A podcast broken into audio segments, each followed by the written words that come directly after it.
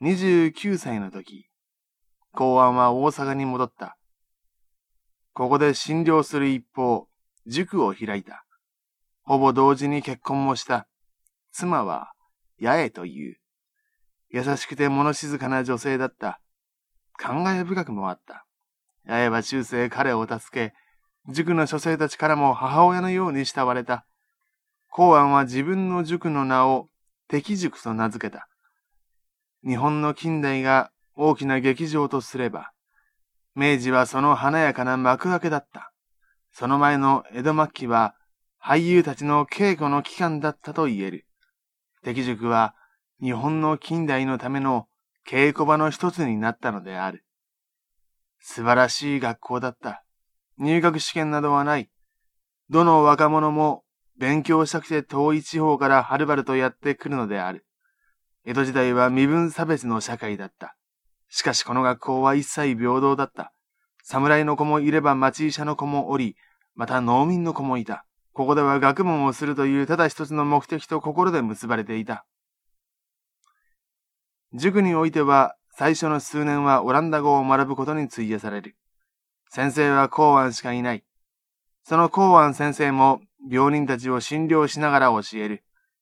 体が二つあっても足りないほど忙しかったが、それでも塾の教育はうまくいった。塾生のうちでよくできるものができないものを教えたからである。八つの級に分かれていて、敵塾に入って早々のものは、八級と呼ばれる。一級のものは最も古いし、オランダ語もよくできる。八級に学級委員のように、怪盗というものがいる。塾生全部の代表として、塾頭というものがいた。ある時期の塾長として、後に明治陸軍を作ることになる大村益次郎がいたし、また別の時期の塾長として、後に慶応義塾大学の創立者になる福沢諭吉もいた。敵塾の建物は今でも残っている。場所は大阪市中央区北浜三丁目である。当時、その辺りは庄屋が軒を並べていて、敵塾の建物はその間に挟まれていた。作りは庄屋風で、今日の学校という感じのものではない。門もなければ運動場もなく、あるのは二階建てのただの民家だった。その二階が塾生の寝起き場所であった。そして教室でもあった。塾生たちはそこでひしめくように暮らしていた。夏は暑かったらしい。先に述べた福沢諭吉は、明治以後当時を思い出して、随分罪のないいたずらもしたが、これ以上できないというほど勉強もした。目が覚めれば本を読むという暮らしだから、敵塾にいる間、枕というものをしたことがない。夜は机の横でゴロ寝をしたのだ。という意味のことを述べている。公安は自分自身と弟子たちへの戒めとして、十二箇条よりなる訓戒を書いた。その第一条の意味は、次のようで誠に厳しい。医者がこの世で生活しているのは、人のためであって自分のためではない。決して有名になろうと思うな。また、利益を追おうとするな。ただただ、自分を捨てよ。そして、人を救うことだけを考えよ。そういう公安に対し、幕府は江戸へ来て将軍様の寺院になれ、ということを言ってきた。目もくらむほどに名誉なことだった。奥医師というのは日本の最高の医師というだけでなく、その身分は小さな大名よりも高かったのである。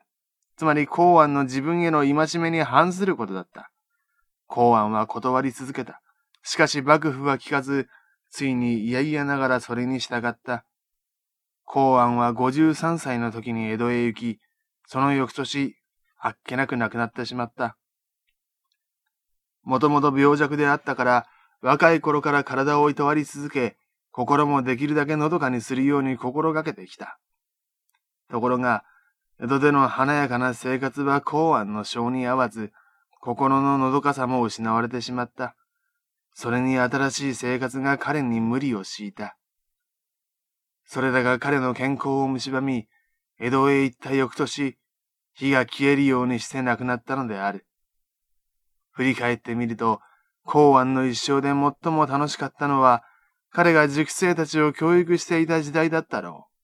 公安は自分の恩師たちから引き継いだ松明の火をより一層大きくした人であった。彼の偉大さは自分の火を弟子たちの一人一人に移し続けたことである。弟子たちの松明の火は、後にそれぞれの分野で赤々と輝いた。やがてはその火の胸が日本の近代を照らす大きな明かりになったのである。